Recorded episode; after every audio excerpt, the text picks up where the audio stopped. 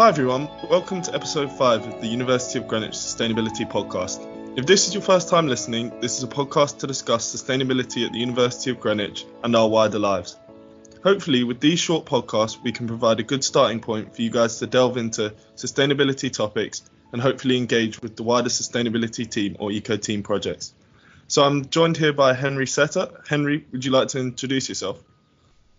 Yeah, so my name is Henry Setter. Uh, I'm the current Greenwich student president for at least a few more months, and I've been a student of Greenwich. I did psychology, and I've been working in the student union for the past two years. Great, thanks. So, um, if you've listened to some of our other episodes, we like the speaker to sort of deliver a fun fact. Have you got a fact for us today, Henry? Yeah, it's a very, very fun fact. Um, so I, I actually have a phobia of killer whales, which is um, it's quite an interesting one because a lot of people say, well, when will you ever interact with killer whales? Well, that's exactly what a phobia is. They're supposed to be irrational and they give me horrible anxiety even when just talking about it. So let's swiftly move on from that. yeah, that's a good one. So this episode will be focused on Henry's role as the um, Greenwich Student Union president and the sustainability goals and the lessons learned. So, just as a bit of background, what is your role as the student union president, and what are your responsibilities, and what have you enjoyed most?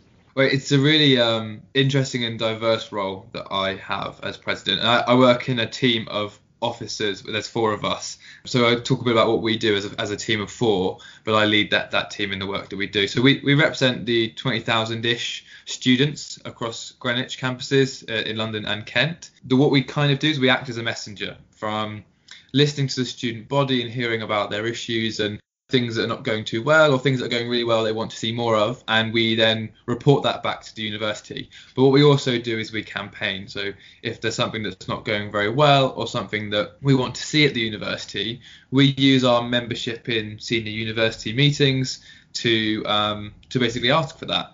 And the whole aim is to improve the student experience for all of the members of, of the university. Uh, it's a real honour actually doing my job. Um, I've been really grateful for holding this position. I've done it for one year, and then last year I, I was a vice president. Both are elected roles, so you get elected in March, and you basically either take a year out of your university degree or you do it at the end of your degree, which is what I did. You said what's my favourite part? Well, it's really about getting to interact with students, which is a lot harder when you're stuck in your bedroom um, uh, for COVID, but also really creating the change that others can benefit from. And one of the things I really remember well is I ran a campaign last year around improving the access for students who have kids. So one of the things we didn't have is we didn't currently allow students to take their child into the library they were going to pick up books or do some studying.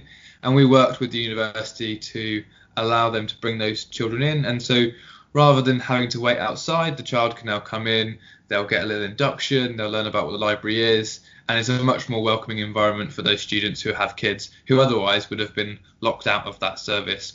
They're the really kind of benefits that I get to see. Oh, that sounds really interesting. So, um, what's the student union president's role in creating a sort of green student union? So, on the sustainability side. Well, one of the big things we always say about um, officers is that you're supposed to bring the things that you care about to the table. It's really important in a political role that we're in that we steer the union in a way that we think is best for our members, which is the students. So we sit on internal strategic boards and we can drive union wide change through what we do. So try and talk more about sustainability is something that I've done this year and uh, you know, there's there's lots of examples where um, we've been able to make small tweaks that will make a long dis- difference in the long term. For example, I guess the we run a coffee shop, and um, it was really important to me that the coffee shop was sustainable. And within a year, just through having conversations with those who run that service, we managed to move to have all of our cups and lids and stirrers all to be um, biodegradable, which was something that we were really keen for. So we can enact change within the union, but also we can then use our positions in university meetings to try and influence the university's work. So you've already mentioned the campaigning aspect and the passion of the officers. So I also read on the GSU website comment on the passion of GSU members and their enthusiasm to act on climate issues. Do you have any specific examples of climate action from other GSU members? I know you mentioned the coffee shop, but would you like to share any more? And how has the GSU sort of supported these actions? Yeah, I mean, what we're supposed to do really at GSU is we have two clear goals. It's something that underpins all the work that we do, um, and that's to empower students to change the world and to have a great time at Greenwich. And those two things, we work to make sure that everything we do relates back to them. So through running our society function and our sports function, we really encourage students to build communities. And when they do that, we want them to you know go out and, and go into the world and interact and create change where they can. So in terms of the specific things that I've seen from our, our members, I'm really proud of the Eco Team Greenwich, which launched this year, where we brought together students and staff to basically run campaigns, but also just talk about sustainability and further their knowledge and understanding of it and, and meet new people with similar interests. And that's something that I think is really powerful, and that's what I think people come to university for is to meet people and create those connections and, and, and where possible learn learn from other people who have perhaps had different journeys in life. So the eco team I'm really proud of, uh, and some of the campaigns they've run have seen really good in um, have seen really good involvement across the university. Um, but specifically, I think that the Amnesty Society this year, who have put a real focus on the Sustainable Development Goals and um, ethical um, consumption, ethical trading. They've done some amazing work, and I think you know they would be a great person to interview on these podcasts because they've done brilliant work both within the university walls and sort of outward facing as well. And I've got one or two pieces of clothing off them in one of their clothes swaps, which have been a highlight of my year, I think. That's great. So I'm sure doing all these things, there's been some challenges along the way. And what sustainability lessons have you learned both at your time as Greenwich as president and as a student? Well, I've got two main things. The one's a small one. I think for me, when you buy a cup of coffee, having a keep cup is great. It's really simple to do, but I tell you what, they're a real pain because they leak in your bag. I've had books that have gone covered in coffee because of it. So I guess one of the lessons I've learned is, you know, invest in a good keep cup. Or I'm never too far from a mug at work. Uh, that's not a comment on the people I work with, um, but it is certainly uh, something that I think is really good. Is that it's it shouldn't be a status icon to have a Starbucks cup. I think it's now becoming more um, of a status thing to have a reusable cup. But I guess the other thing which I think is really important and a really big and rather gnarly issue that will always be there is how you know environmentalism and sustainability is intrinsically linked, I think, to capitalism and class. And it's really important to understand this when approaching how we can change people's habits because I'm lucky that I'm aware of my privilege and by having a strong financial position, I've been able to make decisions such as going vegan, which you know a couple of years ago was a really expensive decision to make. And I think that's something that we need to really consider. But we can all do our bit, and as long as we do our bit within our own means, we should definitely celebrate that. So however you make a difference, I think it's really important to understand you can do your best, but we're not expecting you to, I don't know, go down the picket lines and tear down the uh, the the oil industry because people don't have time for that. But if you can make a small change in your life, then you know that's something that we should all aspire to do wherever we can. Yeah, I completely agree with some of those points. I um, agree that the role of GSU can be to support those choices make it easy when possible. So, how does this sustainability strategy of the student union fit in with the sustainability strategy of the university? Because I know they're kind of separate, but they work parallel with each other all the time. Yeah, I, mean, the, the, union doesn't necessarily have a formal sustainability strategy. However, we are embedding key principles of sustainability in the work that we do, and we're heading towards the creation of a standalone sustainability strategy.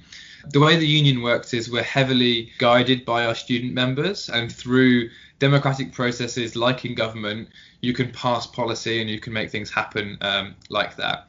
But one of the things we also are is we also are a financial institution, so there's always a trade-off between you know stripping out all of the bottles of, of Coca-Cola we sell in the shop, and then it turns out that shop can't make any money, and then we have to close down that service, which is supporting students who live in Avery Hill. So with sustainability, it's always with um, caution that we do that. But in any place where we can identify easy ways to make things more green, for example, we have uh, in our lower deck bar all of the plates are made out of uh, leaves and they're biodegradable, and that was a really easy thing to do, and students um, reacted well to that. So, in terms of our sustainability work as a union, we do the best we can. Um, but in terms of the university, well, I mean, the university are merited based on uh, both how much they do for sustainability, but also about what the student union does. So often it's about working collaboratively there. But really, with any large strategy that the university are producing, they should always consult and include the students, of which the union is well, you know, we're well versed in doing that. We've we've been involved in lots of strategies across the past two years I've worked here. So I think in terms of how the union work and the university work interrelates, well, there are things that we can't do because the university are our sort of parent body. Um, for example, if we wanted to move out of the office in Dreadnought and move into a completely um, wind powered building, well, we'd have to ask the university for money to do that, and that's really difficult um, in the current climate. So know, they are massively linked, but there's also things about joint campaigning. Um, we can do stuff which we feel is much more student led, and actually that then is, is quite a good um, advertisement for the university if they've got good student activity going on. So, as much as the two strategies uh, and the work interplays, there are certainly things that the union does uh, a lot better, and there are certainly things the university have a lot more power to do. Um, but together, actually, as much like the eco team, it has shown there's quite a lot of benefits to, for that collaboration. So I think they're both really important, um, but they're even more important when they're working together. So, um, just a bit of background to the next question. Since 2016, there's been a growing movement urging local and national governments to declare a climate emergency, with Scotland becoming the first country to declare a climate emergency in April 2019. So, in October in the previous year, the GSU Student Assembly asked the university to declare a climate emergency. Uh, were you involved in that? And what is the significance of declaring a climate emergency, and how will that affect the GSU and the sustainability strategy of the university? Yeah, no, absolutely. I was I was involved in that. I'm, as president, I chaired the student assembly, and it, it, was something that I really, really supported, and I was grateful to see a student bring that to the assembly. Now, for me, um, the declaring of a climate emergency is a really interesting subject that has been debated well across um, student unions because the significance for me is not in the declaration, but in the commitment to play a part in reducing our effect on the climate. So, um, we discussed this later in the year actually um, after October where it seemed like declaring climate emergency as a university after the UK government had declared it felt a little bit like we were you know sort of encouraging something that's already happened so what we decided to do is actually we wanted to you know state our commitment to the climate and so rather than making a declaration of a climate emergency make a declaration of climate commitment um, and that's something that's really important to me. But I also think that since these bodies and universities and governments have all declared climate emergencies, it's hard to see really what they've done to map out that work. People have talked about how we need some sort of Luddite revolution and turn back the tide to go back to sort of our basic um, way of living, you know, 100 years ago before the Industrial Revolution. But but really, I think we really need to open our eyes to all the things that we can do. Um, I, am reading a really interesting book at the moment which talks about how the natural commons, the things around us that are um, that are owned by us all, things like public parks and you know the the air that we breathe is under attack. And one of the things I'm really interested in is this thing about how our life has changed um, as a result. So after World War II, the UK had over a million allotments where people could grow their own vegetables, be self sufficient. And slowly, these allotments have been taken away because local councils aren't being funded to protect these. Um, and instead, they're having mini Tesco's built on the allotment sites. And I think it's really interesting how these kind of slow underfunding of key, you know, uh, public goods, things like you know, our, our, the trees that line our streets and um, the parks that we walk around when, you know, we're all stuck in our houses they're being underfunded and it's forcing us into this sort of turning a blind eye to all this waste and consumerism. I just think it's it's really interesting how even with all these climate commitments, terrible practices are still happening and they they are so distanced from the effect of some of the political decisions that are being made that it's hard for anybody who isn't an expert to see what's happening. So back to the original point about the university, well, the university can commit to whatever it does, but unless you are an expert in universities, which as student officers we try to be, um, it's really hard to see, you know, whether or not we're getting any better. Um, the university has been recognised for its work on sustainability, which is fantastic, but universities aren't inherently green institutions. So we might be top 10 in the world in the university league boards, but actually we're flying people all over the world um, to look at colleges to create partnerships when we can now we now know we can do it over over the internet. So as much as you know these climate commitments earlier in the year and, and last year were good, I think actually the the COVID 19 crisis has shown how quickly governments and people can change their behaviours. And um, it gives me hope, but I think it needs to be backed up by policy that some of the positive changes, for example, the air quality and the, um, the use of our parks and things like that, it needs to be protected. Um, so hopefully, more than just commitments will be made and, and people will actually you know, put the work in. Great, thanks, Henry. That was a really good answer. So you mentioned working with local councils. Do you um, ever work with the local council, make sure again that it's parallel with their sort of climate strategy or any actions that they have? It's really interesting because the, the answer is no, we haven't. Not me personally, but there are a hundred other things that London councils are doing. I have worked with uh, Lewisham Council and Greenwich Council on a number of other issues, for example, tackling hate crime, uh, private housing, um, and safety. So, but it's really difficult with London because all of these councils are underfunded and they have to prioritise the things which um, are, are, are, sort of topical at the moment. And in London, that is about safety.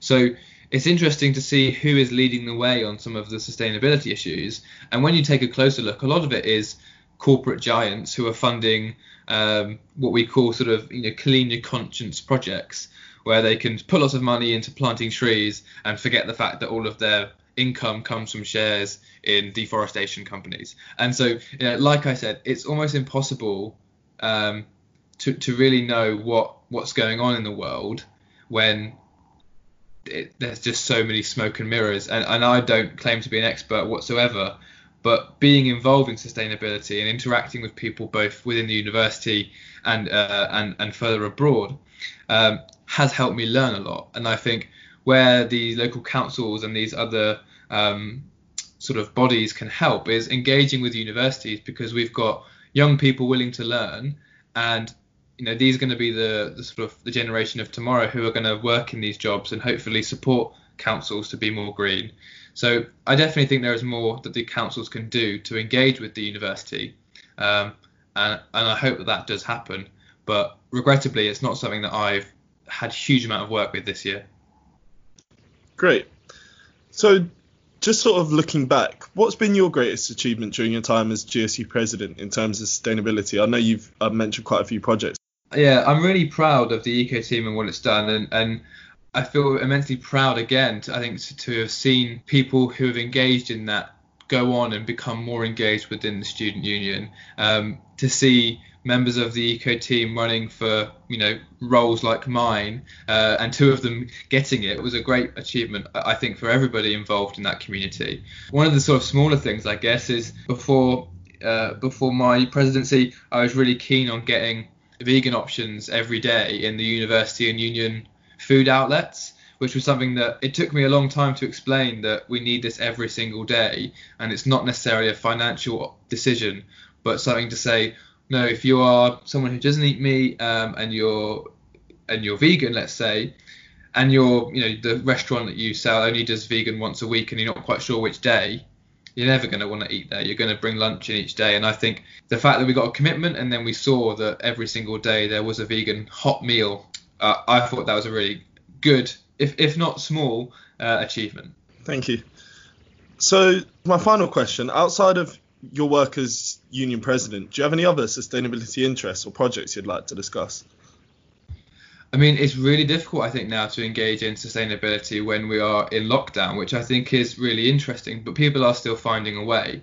I'm a, a big advocate for the political movement in terms of how through our own democratic structures in the UK, we can make sure the right people are in the right place. So I always recommend people to get involved with their local politics. If they are a member of a political party, to get more involved and ensure that sustainability is on the agenda for for the, the candidates and the councillors uh, and the MPs that you select.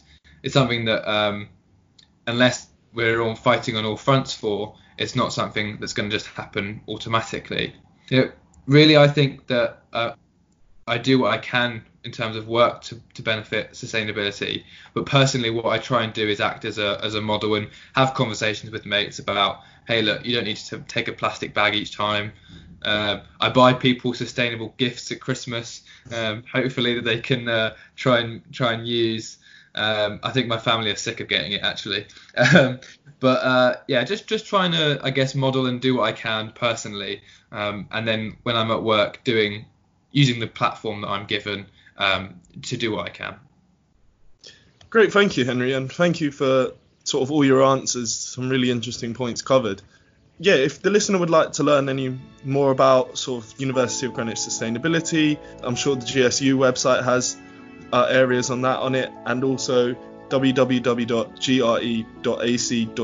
forward slash sustain. Yeah, thank you for listening to this episode, and thank you, Henry, for joining. Thank you, Ryan. Cheers.